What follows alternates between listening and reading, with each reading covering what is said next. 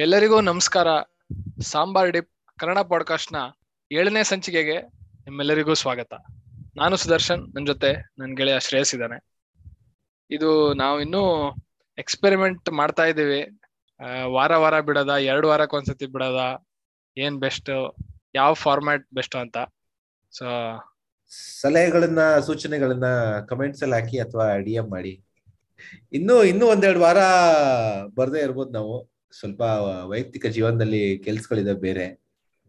ಹಾಗಾಗಿ ಏಪ್ರಿಲ್ ಸ್ವಲ್ಪ ಮಿಸ್ಸಿಂಗ್ ಆಗ್ಬೋದು. ನೋಡೋಣ ಹೇಗಾಗತ್ತೆ ಅಂತ. ಮತ್ತೇನ್ ನಡೀತಾ ಇದೆ ಜಗತ್ತಲ್ಲಿ? ಯುದ್ಧ ಹಂಗೆ ನಡೀತಾನೆ ಇದೆ. ಅಲ್ಲೇನೋ ನಾರ್ಮಲೈಸ್ ಹೇಳಿದ್ವಲ್ಲ ಹಿಂದಿನ ಸತಿ. ಹಂಗೆ ಪೂರ್ತಿ ನಾರ್ಮಲೈಸ್ ಆಗೋಗಿದೆ. ಹಾ ಹಾ ಹಾ. ಮೋಸ್ಟ್ಲಿ ಒಂದ್ ಪೀಸ್ ಟ್ರೀಟಿ ಆಗತ್ತೆ ಅಂತ ಅನಿಸ್ತಾ ಇದೆ ನೋಡಿದ್ರೆ. ಹ್ಮ್. ಇನ್ನೊಂದ್ ಕಡೆ ನೋಡಿದ್ರೆ ಲಂಕಾ ದಹನ ನಡೀತಾ ಇದೆ. ಅವ್ರ ಆರ್ಥಿಕ ಸ್ಥಿತಿ ಓಂ ಶಾಂತಿ ಆಗ್ತಾ ಇದೆ. ತಗೊಂಡಿದೀವಲ್ಲ ಎರಡನೇ ಟಾಪಿಕ್ಗೆ ನೋಡೋಣ ಅವಾಗ. ಹೌದು. ಹಿಂಗೆ ಅಂತ. ಆಮೇಲೆ ಐ ಪಿ ಎಲ್ ಚೆನ್ನಾಗಿ ನಡೀತಾ ಇದೆ. ಆರ್ ಸಿ ಬಿ ಟೀಮ್ ಬಹಳ ಚೆನ್ನಾಗಿ ಕಾಣ್ತಾ ಇದೆ ನಂಗಂತೂ. ಸ್ಟಾರ್ಟಿಂಗ್ ಅಲ್ಲಿ ಇಷ್ಟು ಚೆನ್ನಾಗಿ ಅನಿಸ್ತಾ ಇರ್ಲಿಲ್ಲ ಇವಾಗ ಯಾಕೋ ಗೆಲ್ ಗೆಲ್ಬೋದು ಈ ವರ್ಷ ಅಂತ ಅನಿಸ್ತಾ ಇದೆ ಹ್ಮ್ ಕಾಶ್ಮೀರ್ ಫೈಲ್ಸ್ ಸಿನಿಮಾನ ನಾವು ಒಂದ್ ವಾರದ ಮುಂಚೆನೆ ಹೋಗಿ ನೋಡಿದ್ವಿ. ಕಳೆದ ವಾರನೇ ಪಾಡ್ಕಾಸ್ಟ್ ಬಿಡೋಣ ಅಂತ ಒಂದ್ ಮನ್ಸಲ್ಲಿ ಅದು ಮೊದಲೇ ರೆಕಾರ್ಡ್ ಮಾಡಿದ್ವಿ. ಕೊನೆಗೆ ಕಾರಣಾಂತರಗಳಿಂದ ಹೋದ ವಾರ ಅದನ್ನ ರೆಕಾ, ರಿಲೀಸ್ ಮಾಡ್ಲಿಲ್ಲ. ಈ ಎಪಿಸೋಡ್ ಜೊತೆನೆ ಆಡ್ ಮಾಡಿ ಮೊದಲನೇ ವಿಷಯ ಅಂತ ರಿಲೀಸ್ ಮಾಡ್ತಾ ಇದ್ದೀನಿ ವಿಶೇಷ ಸೂಚನೆ, ಒಂದು ಧ್ವನಿಯಲ್ಲಿ ಬದಲಾವಣೆ ಇದ್ರೆ ಅಥವಾ ಯಾವುದೇ ರೀತಿ ಹೊಸ ನಾಯ್ಸ್ ಬರ್ತಾ ಇದ್ರೆ ಅದಾದ್ರೆ ಅದೇ ಅದೇ ಕಾರಣ ಅದಕ್ಕೆ. ಇವತ್ತಿನ ಮೊನ್ನೆ ವಿಷಯ ಕಾಶ್ಮೀರ್ ಫೈಲ್ಸ್ ಕಳೆದ ವಾರ ನಾವಿಬ್ರು ಕಾಶ್ಮೀರ್ ಫೈಲ್ಸ್ ಸಿನಿಮಾ ನೋಡಕ್ ಹೋಗಿದ್ವಿ. ಈಗ ಮೂವಿ ರಿವ್ಯೂವರ್ಸ್ ಆಗಕ್ಕೆ ಅರ್ಹತೆ ಇದೆ ಅಂತ ಅನ್ಕೊಂಡು ಮೂವಿ ರಿವ್ಯೂ ಮಾಡೋಣ ಇವತ್ತು. ಮೂವಿ ನಿಂಗೆ ಹೇಗನ್ಸು ಗೊತ್ತಿಲ್ಲ. ನನಗೆ ನೋಡಿ ಹೊರಗ್ ಬರ್ತಿದ್ದಂಗೆ ಅನ್ನೋದೇ ನನ್ನ ಒಂದು ರಿಯಾಕ್ಷನ್ ಆಗಿತ್ತು ಆ ಕ್ಷಣದಲ್ಲಿ. ಹಾ. ಅಂತ ಒಂದು ದೀರ್ಘವಾದ ಉಸಿರು ಎಳ್ಕೊಬೇಕಾಯ್ತು. ಸಿನಿಮಾ ನೋಡಿ ಹೊರಗೆ ಬಂದಿದ್ದ ಹಾಗೆ. ಇದರ ಒಂದು ಹಿನ್ನೆಲೆ ಏನು ಅಂದ್ರೆ ಸಿನಿಮಾದು ಸಾವಿರದ ಒಂಬೈನೂರ ಎಂಬತ್ತೊಂಬತ್ತು, ತೊಂಬತ್ತರಲ್ಲಿ ಭಾರತೀಯರ ಒಂದು ಮಾರಣ ಹೋಮ ಆಗಿತ್ತು ಕಾಶ್ಮೀರದಲ್ಲಿ. ನರಮೇಧ ನಡೆದಿತ್ತು ಕಾಶ್ಮೀರಿ ಪಂಡಿತರ ಮೇಲೆ. ಅದರ ಮೇಲೆ ಸಿನಿಮಾ ಮಾಡಿದ್ದು. ಆ ನನಗ್ ನೋಡ್ತಾ ಇದ್ದಾಗೆ ಇದರ ನಿರ್ದೇಶಕ ಹಾಗೂ ನಿರ್ಮಾಪಕ ಯಾರೋ ಇದ್ದಾರೆ, ಅವರು ನಮ್ಮೆಲ್ಲರ ಮನಸ್ಸಿಗೆ ಹೋಗ್ಲಿ ಇದು ಕೇವಲ ಒಂದು ಮಾಮೂಲಿ ಸಿನಿಮಾ ಆಗದೆ ಇರ್ಲಿ ಇದನ್ನ ನಾವ್ಯಾರು ಮರೆಯಲಾರದ ಒಂದು ಸಿನಿಮಾ ಆಗ್ಲಿ ಅನ್ನೋ ಒಂದು ಪ್ರಯತ್ನ ಮಾಡಿದ್ದಾರೆ ಅಂತ ನನ್ಗನ್ಸ್ತು. ವಿವೇಕ್ ರಂಜನ್ ಅಗ್ನಿಹೋತ್ರಿ ಅವರು ಸಿನಿಮಾದ ಒಂದು ಮೊದಲನೇ ಸೀನ್ ಇಂದ ಹಿಡಿದು ಸಿನಿಮಾ ಮುಗಿಯೋವರೆಗೂ ಒಂದು ಭೀಕರತೆ ಏನಿದೆ ಅದನ್ನ ಪ್ರತಿ ಒಂದು ಸೀನ್ ನಲ್ಲೂ ತೋರ್ಸ ತೋರ್ಸೋ ಪ್ರಯತ್ನ ಮಾಡಿದ್ದಾರೆ. ಹಾ. ಹೌದ್, ನೀ ಹೇಳ್ದಂಗೆ ಅಲ್ಲಿ ಪ್ರತಿಯೊಂದು ಫ್ಯಾಕ್ಟ್ನು ನಮ್ ತಲೆಗೆ ಅದನ್ನ ಅಚ್ಚು ಮೂಡ್ಸುವಂಗ ಮಾಡಿದ್ದಾರೆ ಮತ್ತೆ, ಇದ್ ನೋಡ್ ಬಂದ್ಮೇಲೆ ನಾವು ಒಂದೆರಡು ದಿವಸದಲ್ಲಿ, ಆ, ಜಾಲತಾಣದಲ್ಲೆಲ್ಲ ನೋಡ್ದಂಗೆ, ಆ, ಅದ್ ಎಲ್ಲೆಲ್ಲಿ ನಡೆದಿದ್ಯೋ ಆ ಸೀನ್ ಎಲ್ಲ ಇಂಪಾರ್ಟೆಂಟ್ ಸೀನು ಆ ತರದ್ದೆಲ್ಲ ಅದ್ ಎಲ್ಲದೂ ಯೂಟ್ಯೂಬ್ ಅಲ್ಲಿ ಆಲ್ರೆಡಿ ಇದೆ. ನಡೆದಿದ್ದ ಘಟನೆಗಳನ್ನೆಲ್ಲ ಸೇರಿಸಿ ಎಲ್ಲರಿಗೂ ಕಣ್ಮುಂದಿರೋದನ್ನ ಒಂದು ಚೆನ್ನಾಗಿ ಒಂದು ಮೂವಿ ಮಾಡಿದ್ದಾರೆ. ಅಂದ್ರೆ ಈ ನಿರ್- ನಿರ್ದೇಶಕರಿಗೆ ಏನಿತ್ತು ಅಂದ್ರೆ ಇವತ್ತು ಏನೋ ನಾವು ಯಹೂದಿಗಳಿಗಾಗಿದ್ದ ಅನ್ಯಾಯನ ಬೇರೆ ಯಾವ್ದೋ ಒಂದು ನರಮೇಧನ ಜಗತ್ ಯಾವತ್ತು ಮರ್ತಿಲ್ಲ ಆದ್ರೆ ಕಾಶ್ಮೀರಿಗಳಿಗೆ ಗಳಿಗೆ ಆದ ಒಂದು ಅನ್ಯಾಯನ ನಾವು ಕೆ- ಒಂದು ಅಕ್ನಾಲೇಜ್ ಕೂಡ ಮಾಡಲ್ಲ ಅನ್ನೋ ದುಃಖ ಅವ್ರು ಖಂಡಿತವಾಗ್ಲೂ ಇದೆ ಅಂತ ಅವ್ರಿಗೆ ಅಂತ ನನಗೆ ಅನಿಸ್ತು. ಅದನ್ನ ತೆಗಿಬೇಕು ಅನ್ನೋ ಒಂದು ದೃಷ್ಟಿಯಿಂದ ಇದನ್ನ ಒಂದು ಮಾಡ್ದಂಗೆ ಇತ್ತು. ಮೂವಿ ಅಂತಾನೆ ನೋಡಿದ್ರೆ ಫಸ್ಟ್ ಹಾಫ್ ಅಂತೂ ನಂಗೆ ತುಂಬಾ ಚೆನ್ನಾಗಿ ತೆಗೆದಿದ್ದಾರೆ the scenery or the emotions ಅದೆಲ್ಲ. ತುಂಬಾ ಚೆನ್ನಾಗಿ ಬಂತು ಅಂತ. ಸೆಕೆಂಡ್ ಹಾಫ್ ಅಲ್ಲಿ ಒಂಥರ ಪಾಠ ಇದ್ದಂಗೆ ಇತ್ತು ಅದು. ಆದ್ರೂ ನಂಗೆ ಈಗ ಹೀರೋ ಯಾರಿದೆ ಹೀರೋ ಅಲ್ಲ ಪ್ರೊಟಾಗನಿಸ್ಟ್ ನಾಯಕ ನಟ ನಾಯಕ ನಟ ಕೃಷ್ಣ ಪಂಡಿತ್ ಅಂತ ಇದಿಲ್ಲ ಅವನ ಹೆಸರು. ಯಾರು ಗುರು ಅವನು ಡೈರೆಕ್ಟರ್ ಏನ್ ತೋರ್ಸಕ್ ಹೋಗಿದಾನಂದ್ರೆ ಇವತ್ತಿನ ಜನರೇಷನ್ ಹಂಗಿದೆ ಅಂತ ಹೇಳಕ್ ಹೋಗಿದಾರೋ ಏನೋ ಗೊತ್ತಿಲ್ಲ. ಆದ್ರೆ ಅವ್ನು ಎಷ್ಟು ಈಸಿಲಿ ಪ್ಲೇಟ್ ಚೇಂಜ್ ಮಾಡ್ತಿದ್ದಾನೆ ಅದ್ರಲ್ಲಿ ಅಂದ್ರೆ ಆತರ ಜನ ಇದಾರ ಅಂತಾನೆ ಆ, ಅನ್ಸುತ್ತೆ. ಇವತ್ತಿನ ಒಂದು ವೋಕ್ ಸಂಸ್ಕೃತಿಯ ಪ್ರತಿಬಿಂಬ ಅವನು ಅಂತ ನನಗೆ ಅನಿಸ್ತು. ಅದಷ್ಟೇ ಅಂತ ಹೇಳಕ್ ಆಗಲ್ಲ ಒಂದು ಐದ್ ನಿಮಿಷ ವೋಕ್ ಆಗಿರ್ತಾನೆ ನೆಕ್ಸ್ಟ್ ಐದ್ ನಿಮಿಷ ಮೂಲಭೂತವಾದಿ ಆಗಿರ್ತಾನೆ. ಅವನ ಆ ಎರಡು ಆ ಎರಡು ಕ್ಯಾರೆಕ್ಟರ್ ಇರ್ತಾನ. ಅದು ಕೇವಲ ಅವ್ನಿಗೆ ಐದ್ ನಿಮಿಷದ್ದು ಬೇಕಾಗಲ್ಲ. ಯಾರು ಒಂದ್ ಐದ್ ನಿಮಿಷ ಇನ್ನೊಂದು ಇನ್ನೊಂದು ಆಂಗಲ್ ಹೇಳ್ಬಿಟ್ರೆ ಅದನ್ನ ನಂಬಿಡ್ತಾನೆ. ನೆಕ್ಸ್ಟ್ ಐದ್ ನಿಮಿಷಕ್ಕೆ ಇನ್ನೊಂದು ಆಂಗಲ್ ನಂಬಿರ್ತಾನೆ ನನಗೇನೋ ಸಿನಿಮಾಲಿ ಸ್ಕ್ರೀನ್ ಪ್ಲೇ ಎಲ್ಲ ಚೆನ್ನಾಗೈತು ಅಂತ ಅನ್ಸುತ್ತೆ. ಬಟ್ ಕ್ಯಾಮ್ರಾ ವರ್ಕ್ ಮಾತ್ರ ತುಂಬಾ ಶೇಕಿ ಕ್ಯಾಮ್ ಬಳಸಿ ಅದನ್ನ ಸ್ವಲ್ಪ ಗಬ್ಬೆಸ್ಬಿಟ್ಟಿದ್ದಾರೆ ಅಂತ ಅನಿಸ್ತು. ಸೆಕೆಂಡ್ ಹಾಫ್ ಅಲ್ಲಿ ಅಂತೂ ತುಂಬಾ ಗೊತ್ತಾಗ್ತಾ ಇತ್ತು ಅದು ಫಸ್ಟ್ ಹಾಫ್ ಅಲ್ಲಿ ಅಷ್ಟು ಗೊತ್ತಾಗ್ತಾ ಇರ್ಲಿಲ್ಲ. ಕತೆ ಒಂದು ನೈಜ ಘಟನೆಗಳನ್ನ ಆಧರಿಸಿ ಮಾಡಿದ ಸಿನಿಮಾ ಆಗಿರೋದ್ರಿಂದ ಎಷ್ಟೋ ಒಂದು ಕಲಿಯುವಂತ ಅಂಶಗಳು ಇದೆ ಇದೆ ಇಂದ ಎಷ್ಟೋ ಜನಕ್ಕೆ ಈ ತರ ಆಗಿತ್ತು ಈ ಘಟನೆಗಳಿವೆ ಅನ್ನೋದನ್ನೇ ನೆ- ಅನ್ನೋದು ಗೊತ್ತೇ ಇರೋದಿಲ್ಲ. ನೆನಪಿರೋದ್ರಲ್ಲಿ ಗೊತ್ತೇ ಇರೋದಿಲ್ಲ. ಹಾಗೆ ಇಪ್ಪತ್ ಮೂವತ್ ವರ್ಷದಿಂದ ಮೇನ್ ಸ್ಟ್ರೀಮ್ ಮೀಡಿಯಾ ಏನಿದೆ ಅವರು ಇದಕ್ಕೆ ಅಷ್ಟು ಸೊಪ್ಪು ಹಾಕಿಲ್ಲ ಹಾಗಾಗಿ ಇದೊಂಥರ ತೆರೆಯ ಹಿಂದೆನೆ ಉಳಿದಿದೆ. ಇವ ಒಂದು ಅನ್ಯಾಯ ಅನುಭವಿಸಿದವರಿಗೆ. ಅದನ್ನ ಅಕ್ನಾಲೇಜ್ ಮಾಡದಿದ್ದಾಗ ಯಾವ ಹಂತದಲ್ಲಿ ಯಾವ ಮಟ್ಟಕ್ಕೆ ದುಃಖ ಆಗ್ಬೋದು ಅನ್ನೋದು ನಮ್ಗೆ ನಮ್ಗೆ ಅದನ್ನ ಕಲ್ಪಿಸ್ಕೊಳಕ್ಕೂ ಆಗಲ್ಲ. ಹೌದು. ಈಗ ನಾವ್ ಆಡ್ತಾ ಇರೋ ಹತ್ತನೇ ಕ್ಲಾಸ್ ಹೈಸ್ಕೂಲ್ ಗೇಮ್ ಅಲ್ಲೇ ನೀವು ಮೋಸ ಮಾಡಿ ಗೆದ್ರಿ ಅಂದ್ರೆ ನಮ್ಗೆ ಹೊಟ್ಟೆ ಉರಿಯುತ್ತೆ. ಅಂತ ಸಮಯದಲ್ಲಿ ನಿಮ್ಮ ನಮ್ಮ ಏನೋ ಧರ್ಮದವ್ರನ್ನ ಕೊಲೆ ಮಾಡಿ ಒಂದು ಅವರ ಮಾರಣ ಹೋಮ ನರ ನರಮೇಧ ಮಾಡಿ ಅದ್ಯಾವ್ದು ಆಗೇ ಇಲ್ಲ ಅನ್ನೋ ರೀತಿ ವರ್ತಿಸಿದ್ರೆ ಆ ಕೋಮ್ನವ್ರಿಗೆ ಎಷ್ಟು ಹೊಟ್ಟೆ ಉರಿಯಲ್ಲ. ಅದೆಲ್ಲ ಆ ಒಂದು ಒಂದು ಆಸ್ಪೆಕ್ಟ್ನ ನಾವ್ ಯಾವತ್ತೂ ಅಂಡರ್ ಪ್ಲೇ ಮಾಡಕ್ಕಾಗಲ್ಲ. ಹ್ಮ್. ಆ ದೃಷ್ಟಿಯಿಂದ ಬಹಳ ಒಂದು ಎಜುಕೇಶನಲ್ ಆಗೂ ಇದೆ. ಅಂದ್ರೆ ಎಷ್ಟೋ ಜನಕ್ಕೆ ಈ ರಿಮೈಂಡರ್ ಬೇಕಾಗಿತ್ತು ಅಂತ ಅನ್ಸುತ್ತೆ. ಹೌದೌದು. ಖಂಡಿತ. ಅಂದ್ರೆ ನಮ್ಗೆ ಅವಾಗ ಅವಾಗ ನಾವು ಮೆಲ್ಕ್ ಹಾಕ್ಬೇಕಾಗತ್ತೆ. ಇದೆಲ್ಲ ಮೆಲ್ಕ್ ಹಾಕೋದು ಅಲ್ಲ ಇದೆ ಆಕ್ಚುಲಿ ಗೊತ್ತೇ ಇರ್ಲಿಲ್ಲ. ಸೊ ಇಂಟ್ರೊಡ್ಯೂಸ್ ಆರು ಆಗ್ಬೇಕಾಗತ್ತೆ. ಇದು ಮೊದ್ಲೇ ಬರ್ಬೇಕಾಗಿತ್ತು ಅನ್ಸುತ್ತೆ ಆದ್ರೆ ಕಾರಣಾಂತರಗಳಿಂದ ಮೊದ್ಲೆಲ್ಲ ರಿಲೀಸ್ ಮಾಡಕ್ ಕಷ್ಟ. ಪೊಲಿಟಿಕಲ್ ಪೊಲಿಟಿಕಲ್ ಸಪೋರ್ಟ್ ಬೇಕಾಗತ್ತೆ ಇದನ್ನ ಈ ತರದೊಂದು ಸಿನಿಮಾನ ಹೊರಗ್ ತರಬೇಕು. ಯಾವ ಯಾಕಂದ್ರೆ ಇವತ್ತು ಸಮಾಜ ಯಾವ ಹಂತಕ್ಕೆ ಬಂದಿದೆ ಅಂದ್ರೆ ಒಂದು ಧರ್ಮದಲ್ಲಿ ಒಂದು ಟೇಲ್ ರಿಸ್ಕ್ ಇದೆ ಅಂತ ನಾವು ಇವತ್ತು ಮಾತಾಡಕ್ಕೆ ಆಗಲ್ಲ ಆ ಪರಿಸ್ಥಿತಿ ಬಂದ್ಬಿಟ್ಟಿದೀವಿ. ಇತಿಹಾಸದ ಉದ್ದಕ್ಕೂ ನೋಡಿದ್ರೆ ನಾವು ಕೆಲವೊಂದು ಧರ್ಮಗಳು ಧರ್ಮದ ಹೆಸರಿನಲ್ಲಿ ಕೆಲವೊಂದು ಧರ್ಮ ಏನು ಎಲ್ಲಾ ಆಲ್ಮೋಸ್ಟ್ ಎಲ್ಲಾ ಧರ್ಮಗಳು ಧರ್ಮದ ಹೆಸರಿನಲ್ಲಿ ಯುದ್ಧ ಮಾಡಿ ಇದ್ದೇ ಇವೆ ಹಾಗಂತ ಧರ್ಮ ಯುದ್ಧನ ಒಂದು ಕಾಸ್ ಆಗತ್ತೆ ಅಂತ ಹೇಳಿದ್ರೆ ಅದೊಂದು ಅನ್ಎಕ್ಸೆಪ್ಟೇಬಲ್ ಸ್ಟೇಟ್ಮೆಂಟ್ ಆಗ್ಬಿಟ್ಟಿದೆ ಸಮಾಜದಲ್ಲಿ. ಇವತ್ತು ಹೋಗ್ಬಿಟ್ಟು ಈ ಧರ್ಮ ಸರಿ ಇಲ್ಲ ಆ ಧರ್ಮ ಸರಿ ಇಲ್ಲ ಅಂತ ಹೇಳಂಗೇ ಇಲ್ಲ. ಕ್ಯಾನ್ಸಲ್ ಆಗೋಗ್ಬಿಡ್ತೀವಿ. ಧರ್ಮನ್ ಬ್ಯಾನ್ ಮಾಡೋಣ ಅನ್ನೋ ಐಡಿಯಾ ಯಾರಿಗೂ ಇಲ್ಲ. ದಾನ ಧರ್ಮ ಈ ತರದ್ರಿಂದ ಒಳ್ಳೆ ಕೆಲಸನೂ ತುಂಬಾ ಆಗ್ತಾ ಇದೆ. ಆ ಬೇರೆ ಬೇರೆ ಧರ್ಮಗಳಲ್ಲಿ ಬೇರೆ ಬೇರೆ ಜಾಗದಲ್ಲಿ. ಸೊ ಅದ್ರನ್ನ ಹಂಗೆ ಬಿಡಕ್ಕೂ ಆಗಲ್ಲ. ಅದ್ರದ್ದೇ ಒಂದ್ ಜಾಗ ಇದೆ ಸೊಸೈಟಿಲಿ ನಾನು ನಾನು ಹೀಗೆ ಯೋಚನೆ ಮಾಡ್ತಾ ಇದ್ದೆ. ಈಗಲೂ ಕೆಲವೊಂದು ಮಟ್ಟಕ್ಕೆ ಮಾಡ್ತೀನಿ. ಧರ್ಮ ಮನುಷ್ಯನಿಗೆ ಒಂದು ನೈತಿಕತೆಗೆ ಮನುಷ್ಯನ ನೈತಿಕತೆಗೆ ಒಂದು ದಿಕ್ಸೂಚಿ ಇದ್ದಾಗೆ. ಅದರಿಂದನೇ ನಾವು ಕಲಿಯೋದು ಅದರಿಂದನೇ ನಮ್ಮ ಒಂದು ಮೊರಾಲಿಟಿ ಅನ್ನೋದು ಬೆಳೆಯೋದು. ಆದ್ರೆ ಎಲ್ಲೋ ಒಂದ್ ಕಡೆ ಧರ್ಮದಿಂದ ಎಷ್ಟೋ ಒಂದ್ ಕಾನ್ಫ್ಲಿಕ್ಟ್ಗಳು ಆಗ್ತಾ ಇದೆ ಎಷ್ಟೊಂದು ಯುದ್ಧಗಳು ಆಗಿದೆ ಇವತ್ತಿಗೂ ಆಗ್ತಾ ಇದೆ. ಹಾಗಾಗಿ ಅಷ್ಟೆಲ್ಲ ವರ್ತಿಟ್ಟಿದ್ಯಾ ಅದು ಅಂತ ಅನ್ಸುತ್ತೆ ಒಂದೊಂದ್ಸಲಿ ಒಬ್ಬ ಆರ್ಡಿನರಿ ಮನುಷ್ಯ ಇವತ್ತು ಯಾವ್ದೇ ಧರ್ಮದವನ್ ಇರ್ಬೋದು. ತೀರಾ ಧರ್ಮನ ಸೀರಿಯಸ್ ಆಗಿ ತಗೊಳಲ್ಲ. ಏನೋ ದಿನ ಒಂದ್ಸಲಿ ದೇವ್ರ ಕೈ ಮುಗಿಬೋದು ಬಿಟ್ರೆ ಅವನ್ ಧರ್ಮ ಧಾರ್ಮ ಧಾರ್ಮಿಕ ಆಚರಣೆಗಳೆಲ್ಲ ಅಲ್ಲಿಗೆ ನಿಂತೋಗುತ್ತೆ. ಅದೇ ಧರ್ಮನ ಪಾಲಿಸೋ ಒಂದು ಐದ್ ಹತ್ತು ಪರ್ಸೆಂಟ್ ಜನ ಒಂದು ಅದನ್ನ ತಾರಕ ತಗೊಂಡೋಗಿ ಅದರ ಹೆಸರಿನಲ್ಲಿ ಏನೇನೋ ಮಾಡೋ ಸಿಚುಯೇಷನ್ ಬಂದಿದೆ ಇವಾಗ. ಬಟ್ ಅವಾಗ ಧರ್ಮ ಆಗಲ್ವಲ್ಲ? ಅದ ಆ ಐದ್ ಪರ್ಸೆಂಟ್ ಜನರದ್ದು ಪರ್ಸನಲ್ ಇದಾಗತ್ತೆ. ಅದು ಆ ಐದ್ ಪರ್ಸೆಂಟ್ ಜನರದ್ದು ಇಂಟರ್ಪ್ರಿಟೇಷನ್ ಆಫ್ ಧರ್ಮ ಅಂತ ಹೇಳ್ಬೇಕಾಗುತ್ತೆ. ಹಾ. ಆ ಐದ್ ಪರ್ಸೆಂಟ್ ಅವರು ಆ ಧರ್ಮನ ಪೂರ್ತಿಯಾಗಿ ಪ್ರತಿಬಿಂಬಿಸಲ್ಲ ಖಂಡಿತವಾಗ್ಲೂ ಪ್ರತಿಬಿಂಬಿಸಲ್ಲ ಬಟ್ ಆ ಐದು ಪರ್ಸೆಂಟ್ನ ನಾವು ಸಹಿಸ್ಕೊಬೇಕಾ ಸಮಾಜ ಆಗಿ ನಾವೆಲ್ಲರೂ ಆ ವರ್ತಿಟ್ಟಿದ್ಯಾ ಆ ಐದು ಪರ್ಸೆಂಟ್ ಇಂದ ಏನ್ ರಿಸ್ಕ್ ಇದೆ? ಅದೇ ಅದೇ ಒಂದು ಒಂದು ಏನು ಇವತ್ತಿನ ಪ್ರಶ್ನೆ. ಕೊನೆಗೆ ನನಗೆ ಏನ್ ಅನ್ಸುತ್ತೆ ಅಂದ್ರೆ, ಒಂದು ಸಮಾಜಕ್ಕೆ ಪೀಸ್ಫುಲ್ ಆಗಿ ಪೀಸ್ಫುಲ್ ಆಗಿ ಇರ್ಬೇಕು ಅಂದ್ರೆ, ಶಾಂತಿಯುತವಾಗಿ ನಡಿಬೇಕು ಅಂದ್ರೆ, ಆ, ಒಂದಾ ಡಿಕ್ಲೈನಿಂಗ್ ಪಾಪ್ಯುಲೇಷನ್ ಇರಬೇಕು, ಇಲ್ಲ ಸಂಪೂರ್ಣವಾಗಿ ಒಂದು ಮೊನೋಕಲ್ಚರ್ ಬಂದಿರ್ಬೇಕು. ಇವತ್ ನಾವ್ ಎಲ್ಲೆಲ್ಲಿ ಒಂದು ಕಮ್ಮಿ ಕಾನ್ಫ್ಲಿಕ್ಟ್ ಇದೆ ಅಂತ ನೋಡ್ತೀವಿ. ಜಪಾನ್ ಇರ್ಬೋದು ಯುರೋಪ್ ಇರ್ಬೋದು, ಅಲ್ಲೆಲ್ಲ ನೋಡಿದ್ರೆ ನಾವು. ಅಲ್ಲೆಲ್ಲ ಏಕಮತೀಯರೇ ಉಳ್ಕೊಂಡ್ಬಿಟ್ಟಿದ್ದಾರೆ. ಹಾಗೆ ಒಂದು ಧಾರ್ಮಿಕ ಕಲಹ ಅಷ್ಟು ಬರ್ತಾ ಇಲ್ಲ.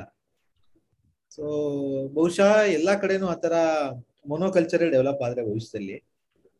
ಯಾರಿಗ್ ಗೊತ್ತು ಮೇ ಬಿ ಸಮಾಜ ಇನ್ನೂ ಶಾಂತಿಯುತವಾಗಿರ್ಬೋದು. ಈಗ ನೀ ಹೇಳ್ತಿರೋ ಮೊನೋಕಲ್ಚರು ಧರ್ಮಕ್ಕೆ ಸಂಬಂಧಿತವಾಗಿದ್ದ ಬೇರೆ ಎಲ್ಲ ವಿಷಯಗಳಲ್ಲಿ ಸಂಬಂಧವಾಗಿದ್ದ.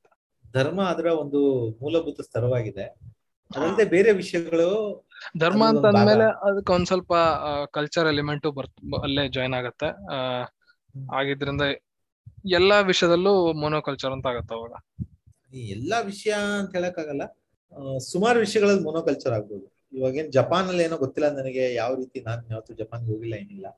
ಬಟ್ ಹೊರಗಡೆಯಿಂದ ನೋಡಿದವನಿಗೆ ಜಪಾನ್ ಒಂದು ಸಂಪೂರ್ಣವಾಗಿ ಮೊನೋಕಲ್ಚರ್ ರಾಷ್ಟ್ರ ಅಂತ ಅನ್ಸುತ್ತೆ. ಅಲ್ಲಿ ಯಾವುದೇ ರೀತಿ ಒಂದು ಕಾನ್ಫ್ಲಿಕ್ಟ್ ಆಗುತ್ತೆ ಅಂತ ನನಗೆ ಅನ್ಸಲ್ಲ ಯಾವುದೇ ಒಂದು ಧರ್ಮ ಇರ್ಲಿ ಚಾಯ್ಸಸ್ ಇರಲಿ ಅದರ ಒಂದು ಹೆಸರಿಗೆ.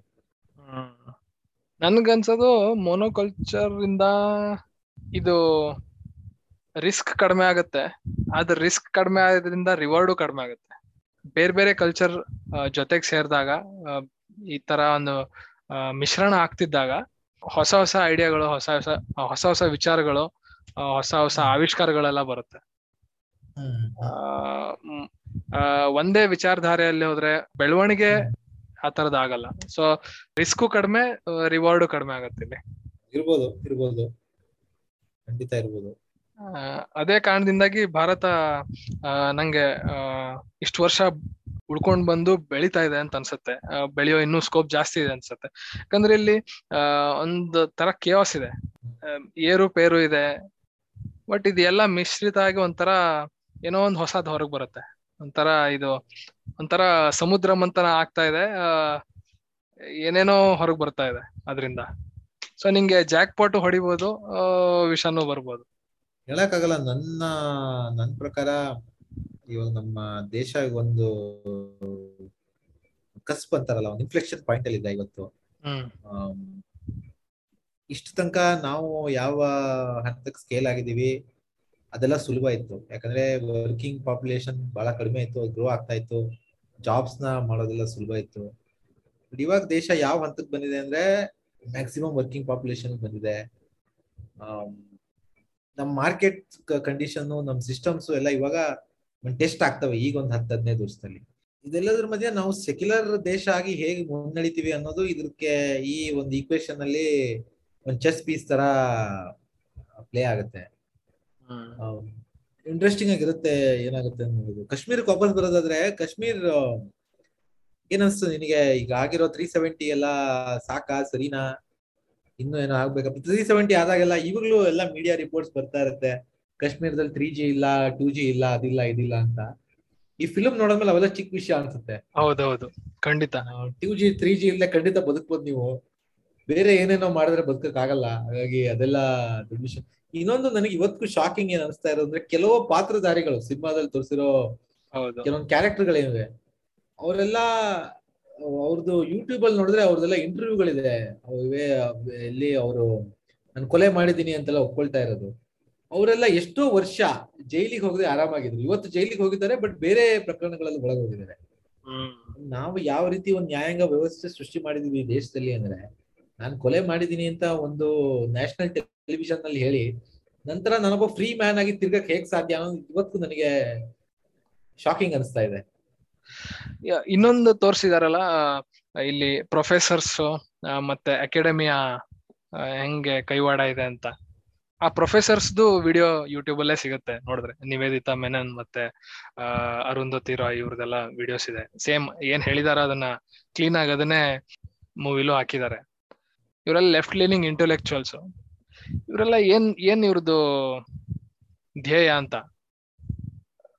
ದೇಶ ಒಡೆ ಕೊಟ್ಟಿದಾರ ಏನು? ಲೆಫ್ಟ್ ಲೀನಿಂಗ್ ಐಡಿಯಾಲಜೀಸ್ ಏನೋ ಗೊತ್ತಿಲ್ಲ. ನನಗೆ ಅದೊಂದು ಓವರ್ ಆಲ್ ಸ್ಟ್ರಾಟಜಿನೇ ಇವತ್ತವರೆಗೂ ಅರ್ಥ ಆಗಿಲ್ಲ. ಅವ್ರದೆಲ್ಲ ಏನ್ ಕತೆ ಏನ್ ಬೇಕು ಯಾರು ಬೇಕು ಅಂತ. ಈ ಧರ್ಮ ಸರಿ ಇಲ್ಲ ಆ ಧರ್ಮ ಸರಿ ಇಲ್ಲ ಆರ್ ಎಸ್ ಎಸ್ ಸರಿ ಇಲ್ಲ ಬಿಜೆಪಿ ಸರಿ ಇಲ್ಲ ಈ ತರದೆಲ್ಲ ಹೇಳ್ತಾರೆ. ಕೊನೆಗೆ ಸರಿ ಇರೋದು ಯಾವ್ದು ಯಾವ ಸಿಸ್ಟಮ್ ಫಾಲೋ ಮಾಡ್ಬೇಕು ನಾವು? ಡೆಮೋಕ್ರಸಿಯಾಗಿ ಉಳಿಬೇಕಾ ಕಮ್ಯುನಿಸ್ಟ್ ಆಗ್ಬೇಕಾ ನಾವು? ಏನೋ ಗೊತ್ತಾಗ ನನಗಂತೂ. ಇದುವರೆಗೆ ಒಂದು ಕರೆಕ್ಟ್ ಆಗಿ ಅರ್ಥ ಆಗಿಲ್ಲ. ಮತ್ತೆ ಯಾವುದೇ ಒಂದು ಏನು ಕರೆಂಟ್ ವಿಷಯ ಏನಿರುತ್ತೆ ಅದಕ್ಕೆ ಸಪೋರ್ಟರ್ ಆಗಿರ್ತಾರ ಅವ್ರು. ಇವಾಗ ಕಾಶ್ಮೀರಲ್ಲಿ ಆದ್ರೆ ಅದಕ್ಕೆ ಸಪೋರ್ಟ್ ಇಲ್ಲೊಂದೇನೋ ಆದ್ರೆ ಗಲಭೆ ಆದ್ರೆ ಅಲ್ಲಿ ಖಂಡಿಸೋದು. ಇವೇ ಮಾಡ್ಕೊಂಡಿರ್ತಾರೆ ಜೀವನ. ಅವ್ರಿಗೆ ಸೊಪ್ಪಾಕು ನಮಗ್ ಬುದ್ಧಿ ಇಲ್ಲ. ನಾವು ಒಂದು ಮೀಡಿಯಾ ಆಗಿ ಇನ್ನೊಂದ್ ಏನಂದ್ರೆ ಅಕಾಡೆಮಿಕ್ಸ್ ಅಲ್ಲಿ ಇದ್ದವ್ರಿಗೆ ನಾವು ಮೂರ್ ಕಾಸಿನ ಬೆಲೆ ಕೊಡ್ಬಾರ್ದು ಸಮಾಜಕ್ಕೆ ಯಾವುದೇ ವ್ಯಾಲ್ಯೂ ಸೃಷ್ಟಿ ಮಾಡ್ತಾ ಇಲ್ಲ. ಒಂದು ಕ್ಯಾಪಿಟಲಿಸ್ಟ್ ಸೊಸೈಟಿಲಿ ವ್ಯಾಲ್ಯೂ ಕ್ರಿಯೇಟ್ ಮಾಡ್ಬೇಕು ಅಂದ್ರೆ ನೀವು ನಿಜವಾಗಿ ಮಾರ್ಕೆಟ್ ಅಲ್ಲಿ ಫ್ರೀ ಮಾರ್ಕೆಟ್ ಅಲ್ಲಿ ಇದರ ಬಿಸ್ನೆಸ್ ಮ್ಯಾನ್ ಆ ತರದ್ದು ಏನೋ ಒಂದು ಪ್ರೊಫೆಷನ್ ಮಾಡಬೇಕು. ಯಾವ್ದೋ ಯೂನಿವರ್ಸಿಟಿ ಒಂದು ಕತೆ ಹೇಳಿದ ತಕ್ಷಣ ಅದೇನು ಆಗೋದಿಲ್ಲ. ಯಾವ್ದೇ ಚೇಂಜ್ ಬರೋದು ಇಲ್ಲ. ಆ ಘಟನೆಗಳನ್ನಿತ್ತಲ್ಲ ಮೂವಿನಲ್ಲಿ ಲಾಸ್ಟ್ ತೋರಿಸಿರೋದು. ಅದು ಎರಡ್ ಸಾವಿರದ ಮೂರಲ್ಲಿ ಆಗಿರೋದು. ಸಿನಿಮಾ ಶುರು ಮಾಡ್ಬೇಕಾರೆ ಹತ್ತೊಂಬತ್ ನೂರ ತೊಂಬತ್ತರಿಂದ ಶುರು ಮಾಡ್ತಾರೆ. ಆ ಕೊನೆಗ ಶೂಟ್ ಮಾಡೋದೇನಿದೆಯಲ್ಲ ಒಬ್ಬೊಬ್ರನ್ನು ತೋರಿಸಿ, ಆ, ಅದನ್ನ ಕೌಂಟ್ ಮಾಡಿ ಅದನ್ನ ಒಬ್ಬೊಬ್ರನ್ನು ಶೂಟ್ ಮಾಡ್ತಾರಲ್ಲ. ಅದು ಎರಡ್ ಸಾವಿರದ ಮೂರರಲ್ಲಿ ಆಗಿತ್ತು ಅಂತ. ಸುಮಾರು ಡೀಟೇಲ್ಸ್ ಎಲ್ಲ ಗೊತ್ತಿರ್ಲಿಲ್ಲ ಇದೆಲ್ಲ. ಸಂಪೂರ್ಣವಾಗಿ ಭೀಕರ ಒಂದು ದೃಶ್ಯ ಅದು. ಕಾಶ್ಮೀರದಲ್ಲಿ ಇದು ಏನು ಇತಿಹಾಸ ನೋಡಿದ್ರೆ ನಾನು ಸ್ವಲ್ಪ ಓದ್ತಾ ಇದ್ದೆ ಇದಕ್ಕಿಂತ ಮುಂಚೆ. ಇದೇನ್ ಮೊದ್ಲೇನಲ್ಲ ಸಾವಿರದ ಒಂಬೈನೂರ ಅರವತ್ತರಲ್ಲಿ ಒಂದ್ಸಲಿ ಸಾವಿರದ ಒಂಬೈನೂರ ಮೂವತ್ತರಲ್ಲಿ ಒಂದ್ಸಲಿ ಕಾಶ್ಮೀರಿ ಪಂಡಿತರನ್ನ ಓಡಿಸೋ ಪ್ರಯತ್ನ ಮೊದ್ಲು ಆಗಿದೆ. ಆದ್ರೆ ಅದರ ಒಂದು ಕ್ಲೈಮ್ಯಾಕ್ಸ್ ಅಥವಾ ಪೀಕ್ ಅಂತ ಏನ್ ನಾವ್ ಹೇಳ್ಬೋದು ಅದು ಸಾವಿರದ ಒಂಬೈನೂರ ತೊಂಬತ್ತರಲ್ಲಿ ಆಯ್ತು ಅಷ್ಟೇ. ಅದಾದ್ಮೇಲೆ ಅಂದ್ರೆ ನಾವು ಕೂತು ಅಲ್ಲಿಂದ ಓಡಿಸಿದ್ರು ಅಂತ ಹೇಳ್ಬೋದು. ಅಲ್ಲಿಂದ ಹೊರಗೆ ಬಂದವ್ರಿಗೆ ರೆಫ್ಯೂಜಿ ಕ್ಯಾಂಪ್ ಗಳಿಗೆ ಹೋದವ್ರಿಗೆ ಅವ್ರ ಜೀವನ ಎಲ್ಲ ಯಾವ ಲೆವೆಲ್ ಇವತ್ತಿನ ಪೀಳಿಗೆಗೂ ಅದು ಹೊಡ್ತಾ ಬಿದ್ದಿದೆ. ಹೌದು. ಇವತ್ತು ಜಮ್ಮುನ ಎಷ್ಟೋ ಕ್ಯಾಂಪ್ಗಳಲ್ಲಿ ಎಷ್ಟೊಂದ್ ಜನ ರೆಫ್ಯೂಜಿಗಳು ಟೆಂಟ್ ಅಲ್ಲಿ ಬದುಕ್ತಾ ಇದಾರಂತೆ ಹಾಗಾಗಿ ನಮ್ಗೆ ಇವತ್ತು ಮಾತಾಡಿ ನಾವು ಇಲ್ಲಿ ಬಿಟ್ಬಿಡ್ತೀವಿ ಬಟ್ ಅದರಿಂದ ಒಂದು ಪೆಟ್ ತಿಂದಿರೋರು ಇನ್ನು ತಿಂತಾನೆ ಇದ್ದಾರೆ. ಅಲ್ಲಿಗೆ ತ್ರೀ ಸೆವೆಂಟಿ ಫುಲ್ ಸಪೋರ್ಟ್ ಅಷ್ಟೇ ಅಷ್ಟೇ. ಅಂದ್ರೆ ಈಗ ನಾವು ಮೋದಿ ಬಗ್ಗೆ ಏನೇ ಹೇಳ್ಬೋದು ಮೋದಿ ಎಕನಾಮಿಕ್ ಪಾಲಿಸಿ ತಿಪ್ಪೆ ಇರ್ಬೋದು ಮೋದಿ ಅಡ್ವೈಸರ್ಸ್ ಮಾತ್ ಕೇಳದೆ ಇರ್ಬೋದು ಮೋದಿ ಫೀಡ್ಬ್ಯಾಕ್ ತಗೊಳ್ಳದೆ ಇರ್ಬೋದು ಸರ್ವಾಧಿಕಾರಿ ತರ ಕಾಣ್ಬೋದು. ಆದ್ರೆ ತ್ರೀ ಸೆವೆಂಟಿ ತರ ಒಂದು ಮೂವ್ ಮಾಡೋ ಧೈರ್ಯ ಆ ಧೈರ್ಯ ಇರೋ ನಾಯಕ ಮೋದಿ ಬಿಟ್ರೆ ಬೇರೆ ಯಾರು ಇಲ್ಲ. ಎಷ್ಟೊಂದ್ ಜನ ಪ್ರಧಾನಿಗಳು ಬಂದು ಹೋದ್ರು. ಹೌದು. ಅಟಲ್ ಜಿನೇ ಆ ತೊಂಬತ್ತರಿಂದ ಎರಡ್ ತೊಂಬತ್ತೆಂಟರಿಂದ ಎರಡ್ ಸಾವಿರದ ಮೂರ ತನಕ ಇದ್ರು. ಅವಾಗ್ಲೂ ಅಟಲ್ ಜಿಗೆಲ್ಲ ಪತ್ರ ಬರೆದಿದ್ರು ಕಾಶ್ಮೀರಿ ಹೌದು. ಏನು ಆಗಿರ್ಲಿಲ್ಲ.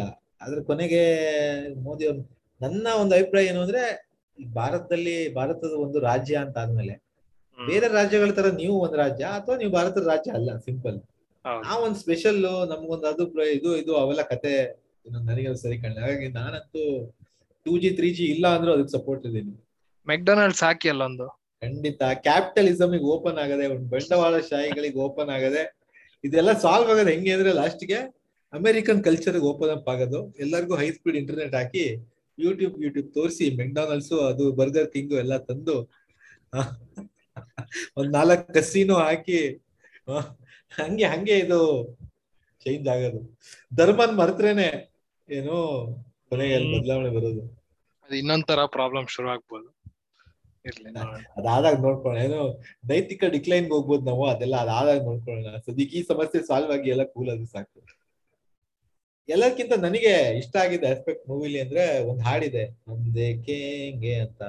ಬಹಳ ಬಹಳ ಚೆನ್ನಾಗಿದೆ ಹಾಡು. ನನ್ಗೆ ಬಹಳ ಇಷ್ಟ ಆಯ್ತು. ಬಟ್ ಏನು ಅಂದ್ರೆ ಅದು ಕಾಶ್ಮೀರದ ನಾರೆ ಅಂತ ಅದನ್ನ ಈಗ ಪರಿಗಣಿಸಲಾಗ್ತಾ ಇದೆ. ಯಾಕಂದ್ರೆ ಅದ್ರ ಇತಿಹಾಸನೇ ಬೇರೆ ಇದೆ ಅದನ್ನ ಈಗ ನಾವೆಲ್ಲ ಪಬ್ಲಿಕ್ ಅಲ್ಲಿ ಹೇಳಂಗಿಲ್ಲ ಅನ್ಕೊಂತೀವಿ ಇವಾಗ ಅದನ್ನ ಹಾ ಅದ್ರದ್ದು ಇತಿಹಾಸ ಬೇರೆ ಇದೆ ಅದ್ರ ಅದನ್ನ ಸೆಪರೇಟಿಸ್ಟ್ ದತ್ತು ತಗೊಂಡ್ಬಿಟ್ರು ಅದನ್ನ.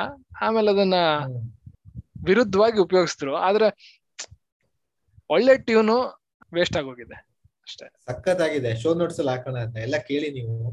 ಅದನ್ನ ಫೈಜ್ ಅಹಮದ್ ಫೈಜ್ ಅಂತ ಪಾಕಿಸ್ತಾನದ ಒಬ್ಬ ಕವಿ ಅಂದ್ರೆ ಕಮ್ಯುನಿಸ್ಟ್ ಆಗಿದ್ರಂತೆ ಅವರು.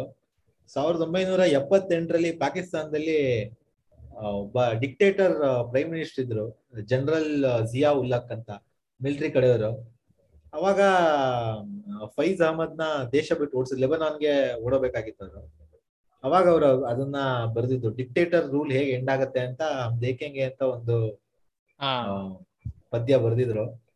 ಅದನ್ನ ಸಾವಿರದ ಒಂಬೈನೂರ ಎಂಬತ್ನಾಲ್ಕರಲ್ಲಿ ಅವರೇ ಇದ್ರಲ್ಲಿ ಇದ್ದಾಗ ಏನು ತುಂಬು ಸ್ಟೇಡಿಯಂ ಅಲ್ಲಿ ಯಾರೋ ಹಾಡಿ ಅದೊಂದು ರೆವಲ್ಯೂಷನರಿ ಗೀತೆ ಆಗಿ ಸೃಷ್ಟಿ ಆಗಿತ್ತಂತೆ ಕಾಶ್ಮೀರಕ್ಕೂ ಲಿಂಕ್ ಹಾ. ಅದನ್ನ ಕಾಶ್ಮೀರಕ್ಕೂ ಲಿಂಕ್ ಮಾಡಿ ಈ ಫಿಲ್ಮ್ ಅಲ್ಲಿ ಅದನ್ನ ಫುಲ್ ಕಾಶ್ಮೀರೈಸ್ ಮಾಡ್ಬಿಟ್ಟಿದ್ದಾರೆ.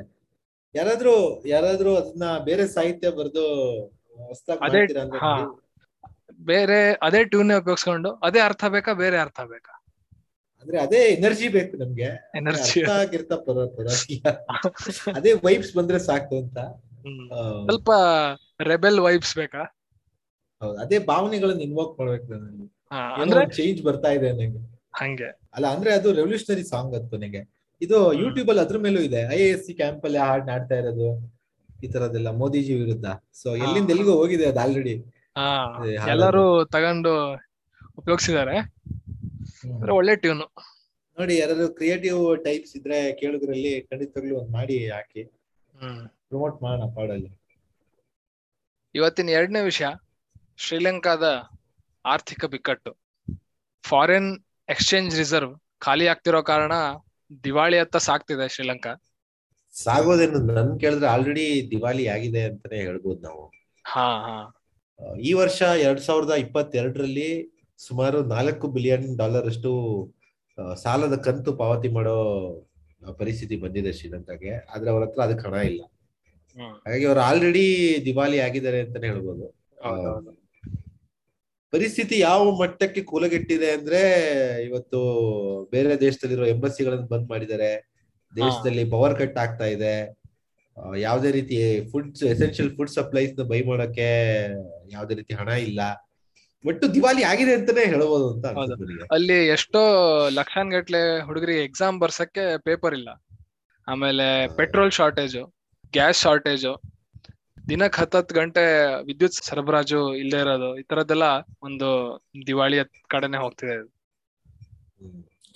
ಅಂದ್ರೆ ಆರ್ಡಿನರಿ ಜನಗಳಿಗೆ ಆಲ್ರೆಡಿ ಇದ್ರ ಬಿಸಿ ತಾಗಿದೆ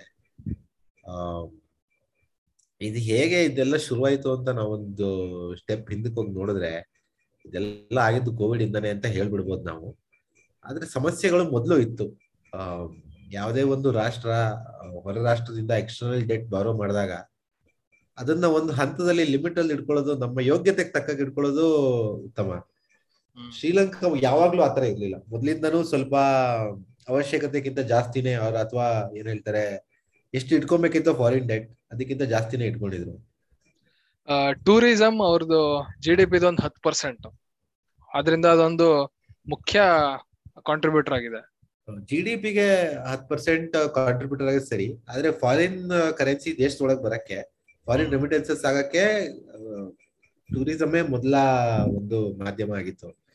ಕೋವಿಡ್ ಆದ್ಮೇಲೆ ಎರಡ್ ಸಾವಿರದ ಇಪ್ಪತ್ತರಲ್ಲಿ ಟೂರಿಸಂ ಸಂಪೂರ್ಣವಾಗಿ ಬಂದಾಯ್ತು. ಎರಡ್ ಸಾವಿರದ ಇಪ್ಪತ್ತೊಂದರಲ್ಲೂ ರಿಕವರ್ ಆಗ್ಲಿಲ್ಲ.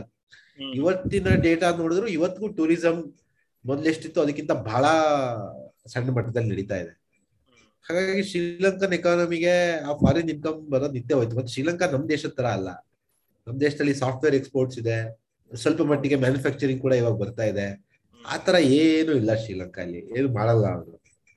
ಟೂರಿಸಂ ಮಾಡ್ಕೊಂಡು ಮಜಾ ಮಾಡ್ಕೊಂಡು ಆರಾಮಾಗಿದ್ರು. ಟೀ ಮಾಡ್ತಿದ್ರು ಏನೋ? ಸೊ ಅದರಿಂದ ಓವರ್ ಆಲ್ ಆಗಿ ಇನ್ಕಮ್ ಬರೋದ್ ನಿಂತು ಹೋದ್ಮೇಲೆ ಇನ್ನೇನ್ ಮಾಡ್ತೀರಾ? ಸಾಲ ಕಟ್ಟಕ್ ಆಗಲ್ಲ ಚೈನಾದವ್ರು ಚೈನಾನು ಒನ್ ಆಫ್ ದಿ ಏನು ಲೆಂಡರ್ಸ್ ಇದಕ್ಕೆ ಶ್ರೀಲಂಕಾಗೆ. ಅವರಂತೂ ಅದೊಂದು ಪೋರ್ಟ್ ನೇ ಒಳಗ್ ಹಾಕೊಂಡ್ಬಿಟ್ರು ತೊಂಬತ್ತೊಂಬತ್ತು ವರ್ಷದ ಲೀಸಿಗೆ ಕೊಟ್ಬಿಟ್ಟಿದಾರಂತೆ. ಅವ್ರ ಸಾಲ ತೀರ್ಸಕ್ ಆಗಲ್ಲ ಅಂತ ಗೊತ್ತಾಗಿ ಆ ಪೋರ್ಟ್ ನೇ. ಲೀಸಿಗೆ ಕೊಟ್ಬಿಟ್ಟಿದ್ದಾರೆ. Debt to equity conversion deal ಅಲ್ಲಿ ಆ ಪೋರ್ಟ್ ನೇ ಅವ್ರು ನೂರು ವರ್ಷಕ್ಕೆ ತಗೊಂಡ್ಬಿಟ್ಟಿದ್ದಾರೆ. ಅದೇ ನೂರು ವರ್ಷ ಆದ್ಮೇಲೆ ಏನಾಗುತ್ತೆ ಯಾರಿಗ್ ಗೊತ್ತು? ಅವರೇ ಚೈನಾ ನಮ್ದೇ ಇದು ಅಂತಂದ್ರು ಅದ್ನ. ಅಲ್ಲ ಈಗ್ಲೇ ನಮ್ದು ಅಂತಾರ ಅವರು ಮತ್ತೇನು? ಶ್ರೀಲಂಕಾನೇ ಅವ್ರದ್ದು ಆಗ್ಬೋದು ಯಾರಿಗ್ ಗೊತ್ತು. ಅದೊಂದು ಡಿಪ್ಲೊಮಸಿ ಇದಲ್ವಾ? ಚೈನಾದು ಡೆಟ್ ಟ್ರ್ಯಾಪ್ ಡಿಪ್ಲೊಮಸಿ ಅಂತ. ಖಂಡಿತ ಖಂಡಿತ. ಇದನ್ನ ಬೇರೆ ದೇಶದ ಮೇಲೂ ಈ ಪ್ಲೇ ಬುಕ್ನ ಬಳಸಿದ್ದಾರೆ ಚೈನಾದವರು. ಸಾಲ ಕೊಡೋದು ಆಮೇಲೆ ಸಾಲ ತೀರ್ಸಕ್ ಆಗದೆ ಇದ್ದಾಗ ಆ ಜಾಗ ಒಳಗಾಕೊಂಡ್ಬಿಡೋದು ಹ್ಮ್. ಇನ್ನೊಂದು ಪ್ರಾಬ್ಲಮ್ ಏನು ಶ್ರೀಲಂಕಾದ್ದು ಅಂದ್ರೆ ಈ ರಾಜಪಕ್ಷ ಮಂತಂದವ್ರೆ ಕುಟುಂಬ ರಾಜಕಾರಣ ನಡೆಸ್ತಾ ಬಂದಿದ್ದಾರೆ. ತುಂಬಾ ಕರಪ್ಷನ್ ಇದೆ ಅಂತ ಅಲ್ಲಿ. ಮತ್ತೆ ಏನೋ ಇದು ಇಂಡಿಯಾದ ಕ್ಯಾಂಡಿಡೇಟ್ ಅವರು ರಾಜಪಕ್ಷೆ ಅವರೇ ಅಂತ ಸುದ್ದಿ ಬಂದಿತ್ತು ಒಂದ್ ಕಾಲದಲ್ಲಿ. ಸತ್ಯ ಅನಿಸ್ಬಿಲ್ಲ ಗೊತ್ತಿಲ್ಲ. ರಾ ಬ್ಯಾಕಿಂಗ್ ಇದೆಯಾ ಅವರಿಗೆ? ಅಂತಾನೆ ಅಂತಾನೆ ಸುದ್ದಿ. ಎಲೆಕ್ಷನ್ ಅಲ್ಲಿ ಏನೋ ಭಾರತೀಯರು ಕೈ ಹಾಕಿದ್ರು. ಈಗ ಹೇಗೆ ಯು ಎಸ್ ಎಲೆಕ್ಷನ್ ಅಲ್ಲಿ ರಷ್ಯಾ ಕೈ ಹಾಕಿದ್ರು ನ್ಯೂಸ್ ಬರ್ತಾ ಇರುತ್ತೆ. ಅದೇ ತರ ಇಂಡಿಯಾ ಶ್ರೀಲಂಕನ್ ಎಲೆಕ್ಷನ್ ಅಲ್ಲಿ ಏನೋ ತೆರೆಯ ಹಿಂದೆ ಕೈವಾಡ ಇತ್ತು ಕಾಣದ ಕೈಗಳ ಕೆಲಸ ಮಾಡಿದೆ ಅಲ್ಲಿ ಅಂತ ರಿಪೋರ್ಟ್ ರಿಪೋರ್ಟ್ಗಳು ಬಂದಿತ್ತು. ಇರ್ಬೋದು ಸತ್ಯ ಇರ್ಬೋದು. ಇವಾಗ ಭಾರತ ನೆರವು ಮಾಡಕ್ಕೆ ಪ್ರಯತ್ನ ಪಡ್ತಾ ಇದೆ ಶ್ರೀಲಂಕಾಕ್ಕೆ. ಒಂದು ಸ್ಟ್ರಾಟಜಿಕ್ ಇಂಟ್ರೆಸ್ಟ್ ಇದೆ ಇಂಡಿಯಾಗೂ ಶ್ರೀಲಂಕಾ ಮೇಲೆ ಅಲ್ವಾ ನಮ್ಮ ದೇಶದಲ್ಲಿ ಚೈನಾ ಬಂದ್ ಕೂತ್ರೆ ನಮಗೂ ಸರಿ ಕಾಣಲ್ಲ ಅದು. ಮೊನ್ನೆ ಕೆಲವು ದಿನಗಳ ಹಿಂದೆ ಜೈಶಂಕರ್ ಅವರು ಹೋಗಿ ಒನ್ ಬಿಲಿಯನ್ ಡಾಲರ್ ನೆರವು ಕೊಟ್ಟಿದ್ದಾರೆ. ಮತ್ತೆ ಮತ್ತೆ ಇಂಡಿಯನ್ ಆಯಿಲ್ ಕಾರ್ಪೊರೇಷನ್ ಒಂದು ಆರ್ ಸಾವಿರ ಮೆಟ್ರಿಕ್ ಟನ್ ಪೆಟ್ರೋಲ್ ಸರಬರಾಜ್ ಮಾಡಕ್ಕೆ ಹೋಗಿದೆ. ಆದ್ರೂ ಇದು ಈ ನೆರವೆಲ್ಲ ಏನಕ್ಕೂ ಸಾಲಲ್ಲ ಅವ್ರಿಗಿರೋ ಸಾಲ ನೋಡಿದ್ರೆ ಅಂತ ಅನ್ಸುತ್ತೆ. ಐ ಎಂ ಎಫ್ ಹತ್ರ ರಿಲೀಫ್ ಪ್ಯಾಕೇಜ್ಗೆ ಏಪ್ರಿಲ್ ಅಲ್ಲಿ ಶ್ರೀಲಂಕಾ ಕೇಳ್ತಾರಂತೆ. ಹಾಗಾಗಿ ಐ ಎಂ ಎಫ್ ಇಂದ ಸ್ವಲ್ಪ ನೆರವು ಬರ್ಬೋದು. ಬಟ್ ಈ ಲೆವೆಲ್ ಮಿಸ್ ಮ್ಯಾನೇಜ್ಮೆಂಟ್ ಆದ್ಮೇಲೆ ಅದನ್ನ ಸರಿ ಹಂತಕ್ಕೆ ತರಕ್ಕೆ ಸ್ವಲ್ಪ ಸಮಯ ಆಗೇ ಆಗತ್ತೆ. ಈ ಶ್ರೀಲಂಕನ್ ಕರೆನ್ಸಿ ಐವತ್ ಪರ್ಸೆಂಟ್ ಡ್ರಾಪ್ ಆಗ್ಬಿಟ್ಟಿದೆ ಈಗ ಒಂದ್ ತಿಂಗಳಲ್ಲಿ. ಕರೆನ್ಸಿ ಡ್ರಾಪ್ ಆಗ್ತಿದಂಗೆ ನಿಮ್ಗೆ ಇನ್ನೂ ಸೆಕೆಂಡ್ ಆರ್ಡರ್ ಎಫೆಕ್ಟ್ಸ್ ಎಲ್ಲ ಅಲ್ಲಿ ಬರ್ತವೆ. ಯಾಕಂದ್ರೆ ನಿಮ್ಗೆ ಡೊಮೆಸ್ಟಿಕ್ ಕರೆನ್ಸಿ ಅದೇ ಡಾಲರ್ನ ಇಕ್ವೇಟ್ ಮಾಡಕ್ಕೆ ಜಾಸ್ತಿ ಪ್ರಿಂಟ್ ಮಾಡ್ಬೇಕಾಗತ್ತೆ. ಅದರಿಂದ ಇನ್ಫ್ಲೇ ಹಣದುಬ್ಬರ ಆಗುತ್ತೆ. ಈಗ ಹದಿನೈದು. ಪರ್ಸೆಂಟ್ ಇನ್ಫ್ಲೇಷನ್ ಅಂತ ಅಲ್ಲಿ ಹದಿನೆಂಟು ಪರ್ಸೆಂಟ್ ಇದೆ ಅಂತೆ ಮಾರ್ಚ್ ಅಲ್ಲಿ ಅಂತ ನೋಡಿದಾಗ ಆಯ್ತು ನನಗೆ ಹೌದಾ? ಫುಡ್ ಪ್ರೈಸಸ್ ಅಂತೂ ಮೂವತ್ ಪರ್ಸೆಂಟ್ ಹೋಗ್ಬಿಟ್ಟಿದೆ ಅಂತೆ. ಅಯ್ಯಯ್ಯೋ. ಹಾಗಾಗಿ ಭಾರಿ ಕಷ್ಟ. ಇಡ್ಲಿ ವಡೆ ತಿನ್ನೋರ್ಗೆಲ್ಲ ಅಲ್ಲಿ ಸಾಂಬಾರ್ ಡಿಪ್ ತಿನ್ನೋರ್ಗೆ ಸಾಧ್ಯನೇ ಇಲ್ಲ ಅಲ್ಲಿ ಈಗ. ಅನ್ಕೊಂತಾ ಇದೆ ನಾನು ಶ್ರೀಲಂಕಾಗ ಹೋಗಕ್ಕೆ ಆದ್ರೆ ಒಳ್ಳೆ ಟೈಮ್ ಇದು ಅಂತ. ಸ್ವಲ್ಪ ಪ್ರೊಟೆಸ್ಟ್ ಎಲ್ಲ ಕಡಿಮೆ ಆದ್ಮೇಲೆ ಕರೆನ್ಸಿ ಎಲ್ಲ ರಿಕವರ್ ಆಗದೆ ಇದ್ರೆ ಒಂದ್ ಒಳ್ಳೆ ಐಡಿಯಾ ಇರ್ಬೋದು ಅಂತ. ಆದ್ರೆ ಅಲ್ಲಿ ಪ್ರೊಟೆಸ್ಟ್ಸ್ ಎಲ್ಲ ಶುರುವಾಗಿದೆ. ಸೊ ಕ್ರಾಸ್ ಫೈರ್ ಅಲ್ಲಿ ನಿಂಗೆ ಏನಾದ್ರು ಆದ್ರೆ ಮತ್ತೆ ಹೋಸ್ಟ್ ಮಾಡೋರು ಯಾರಿರ್ಲಿ ಅಕ್ಷಯ್ ಕುಮಾರ್ನ ಅಲ್ಲ ಹೋಸ್ಟ್ ಹೋಸ್ಟ್ ಮಾಡೋರು ಬಿಡು. ಏನಾರು ಸಿಕ್ಕಾಕೊಂಡ್ರೆ ಅಕ್ಷಯ್ ಕುಮಾರ್ ಕರ್ಸೋದ್ ನಾವು. ಏರ್ ಲಿಫ್ಟ್ ತರ ಏನ್ ಆಗಲ್ಲ ಆ ಹತ್ತಕ್ಕೆ ಹೋಗಲ್ಲ. ಇವ್ಯಾಕ್ಯುಯೇಷನ್ ಇನ್ನೊಂದು ಇಲ್ಲಿಂದ ಇಲ್ಲಿ ಮತ್ತೆ ಪ್ಲೇನ್ ಎಲ್ಲ ಕಳ್ಸಲ್ಲ ಇಲ್ಲಿ ಇವ್ಯಾಕ್ಯುಯೇಷನ್ಗೆ ಶಿಪ್ ಅಲ್ಲಿ ಏನಾರು ಮಾಡೋಣ. ಅಂದ್ರೆ ಕೊನೆಗೆ ಕೊನೆಗೆ ನನಗೆ ಅನ್ಸುತ್ತೆ ಅಂದ್ರೆ ಇದು ಶ್ರೀಲಂಕಾ ಒಂದು ಚಿಕ್ಕ ದೇಶ. ಅವ್ರ ಸಮಸ್ಯೆನೂ ತೀರಾ ದೊಡ್ಡದೇನಲ್ಲ ಇವಾಗ ಮುಖೇಶ್ ಅಂಬಾನಿದು ನಾವು ನೆಟ್ವರ್ಕ್ ನೋಡಿದ್ರೆ ನೂರ್ ಬಿಲಿಯನ್ ಇದೆ. ಶ್ರೀಲಂಕಾದ ಓವರ್ ಆಲ್ ಫಾರಿನ್ ಬರೋಯಿಂಗೆ ನಲವತ್ ಬಿಲಿಯನ್ ಏನೋ ಇದೆ. ಮುಖೇಶ್ ಅಂಬಾನಿ ಮನ್ಸ್ ಮಾಡಿದ್ರೆ ಈ ಕ್ರೈಸಿಸ್ನ ಎಂಡ್ ಮಾಡ್ಬೋದು. ಶ್ರೀಲಂಕಾದ ಶ್ರೀಲಂಕಾದ ದತ್ತು ತಗೊಂಡ್ರೆ ಮುಖೇಶ್ ಅಂಬಾನಿ ಅವರು ಈ ಸಮಸ್ಯೆ ಸ್ವಲ್ಪ ಬಹಳ ಸುಲಭ ಬಗೆಹರಿಯುತ್ತೆ. ಹಾಗಾಗಿ ಏನೋ ನನ್ ನನ್ ಪ್ರಕಾರ ಸ್ವಲ್ಪ ಟೈಮ್ ಆದ್ಮೇಲೆ ಇದಾಗುತ್ತೆ ಏನು ಸರಿ ಹೋಗುತ್ತೆ ಅನ್ಸುತ್ತೆ. ಆದ್ರೆ ಅಲ್ಲಿವರೆಗೂ ಏನು ನೋವು ಇದ್ದೇ ಇದೆ. ಸಾರ್ವಜನಿಕರಿಗೆ ಎಲ್ಲ ದುಃಖ ಏನು ಅಂದ್ರೆ ಈ ಲೆವೆಲ್ ಮಿಸ್ ಮ್ಯಾನೇಜ್ಮೆಂಟ್ ಮಾಡೋರು ಯಾವಾಗ್ಲೂ ಬ್ಯೂರೋಕ್ರೆಟ್ಸ್ ಆಗಿರ್ತಾರೆ. ಆದ್ರೆ ಅದನ್ನ ಅನುಭವಿಸೋರು ಸಾಮಾನ್ಯ ಜನ ಆಗಿರ್ತಾರೆ. ಇದೇ ಸಮಯದಲ್ಲಿ ನಮ್ಮ ಟೀಮಲ್ಲಿ ಹಸರಂಗ ಅವರು ಇದಾರೆ. ಹೈ ನೆಟ್ವರ್ತ್ ಇಂಡಿವಿಜುವಲ್ ಆಗ್ತಾರ ಅವರು ಅಲ್ಲಿ ವಾಪಸ್ ಹೋದ್ಮೇಲೆ. ದಾನಿ ಆಗ್ಬೋದು ಅವರು. ಸ್ವಲ್ಪ ಶ್ರೀಲಂಕಾದ ಕ್ರೈಸಿಸ್ ಅಲ್ಲಿ ಅವರು ಡೋನರ್ ಆಗಿ ಸಹಾಯ ಮಾಡಬಹುದು ಆರ್ ಸಿ ಬಿ ಅವ್ರು ಬೇಜಾನ್ ಇದ್ ಮಾಡಿದಾರೆ ಅವ್ರಿಗೆ ಕಾಸು ಕೊಟ್ಟಿದ್ದಾರೆ. ಇದು ಹೆಂಗ್ ಹೋಗುತ್ತೆ ನೋಡೋಣ. ಐ ಎಂ ಎಫ್ ದುಡ್ಡು ಕೊಡ್ತಾರ? ಅಥವಾ ಶ್ರೀಲಂಕಾ ಕೊಟ್ಮೇಲೂ ಆಮೇಲೆ ಯಾರ್ಯಾರಿಗೆ ಶ್ರೀಲಂಕಾ ಡಿಫಾಲ್ಟ್ ಮಾಡುತ್ತೆ? ಇದೆಲ್ಲ ನೋಡೋಣ. ಮತ್ತೆ ಈ ತರ ಒಂದ್ ದೇಶ ಆಗ್ಬಾರ್ದು ಅಂದ್ರೆ ಏನಾಗ್ಬೇಕು? ಆತ್ಮನಿರ್ಭರ್ ಮೋದಿಜಿ ಅವ್ರು ಕರೆ ಕೊಡೋ ರೀತಿ ಆತ್ಮನಿರ್ಭರ್ ಆಗ್ಬೇಕಾಗತ್ತೆ. ಎಕ್ಸ್ಪೋರ್ಟ್ ಮಾಡೋದು ಸೆಲ್ಫ್ ಮ್ಯಾನುಫ್ಯಾಕ್ಚರಿಂಗ್ ಇಟ್ಕೊಳ್ಳೋದು ಎನರ್ಜಿ ಸೆಲ್ಫ್ ಲೈಟ್ ಆಗೋದು ಹೀಗೆ ಎಲ್ಲಾ ದೃಷ್ಟಿಯಿಂದನೂ ಶ್ರೀಲಂಕಾ ಇವತ್ತು ಝೀರೋ ಇದೆ ಇದೆಲ್ಲ ಅದನ್ನೆಲ್ಲ ಡೆವಲಪ್ ಮಾಡ್ಕೊಂಡು ಬರೀ ಟೂರಿಸಂ ಮೇಲೆ ರಿಲೈ ಆಗೋದ್ರಿಂದ ಯಾವ ಲೆವೆಲ್ ರಿಸ್ಕ್ ಇದೆ ಅನ್ನೋದು ಇವತ್ತು ಹೊರಗೆ ಬರ್ತಾ ಇದೆ. ಸೊ ಅದನ್ನೆಲ್ಲ ಡೆವಲಪ್ ಮಾಡ್ಕೊಂಡ್ರೆ ಶ್ರೀಲಂಕಾ ಅಲ್ಲ ಅವ್ರದ್ದು ಖಾದ್ಯ ಸಾಮಗ್ರಿನೂ ಇಂಪೋರ್ಟೇ ಜಾಸ್ತಿ ಇರೋದು.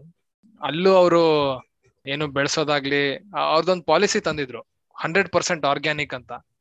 ಫರ್ಟಿಲೈಸರ್ಸ್ ಎಲ್ಲ ಬ್ಯಾನ್ ಮಾಡಿದ್ರು.